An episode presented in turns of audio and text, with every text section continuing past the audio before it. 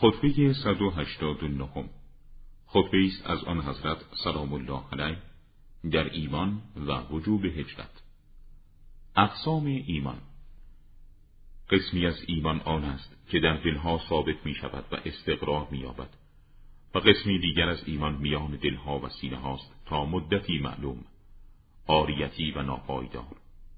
پس اگر از شخصی بیزاری دارید صبر کنید تا مرگش فرا رسد.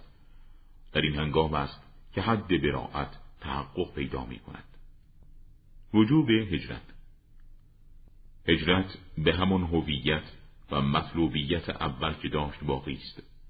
برای خداوند سبحان هیچ نیازی به مردم روی زمین وجود ندارد، خواه آنان که هجرت خود را مخفی بدارند یا آنان که آن را آشکار بسازند.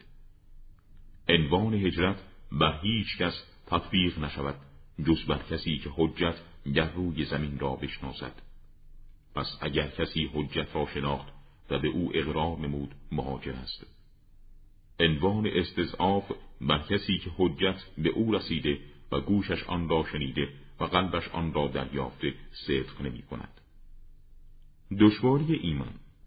قطعی است که امر ما سخت است و بس دشوار، آن را تحمل نمی کند مگر مؤمنی که خداوند قلب او را برای ایمان آزمایش نموده است و حدیث ما را جز دلهای امین و عقول و خردهای متین نگاه نمی دارد.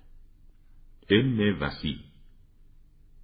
ای مردم، از من بپرسید پیش از آن که مرا از دست بدهید. قطعی است که من به طرق آسمان از طرق زمین داناترم.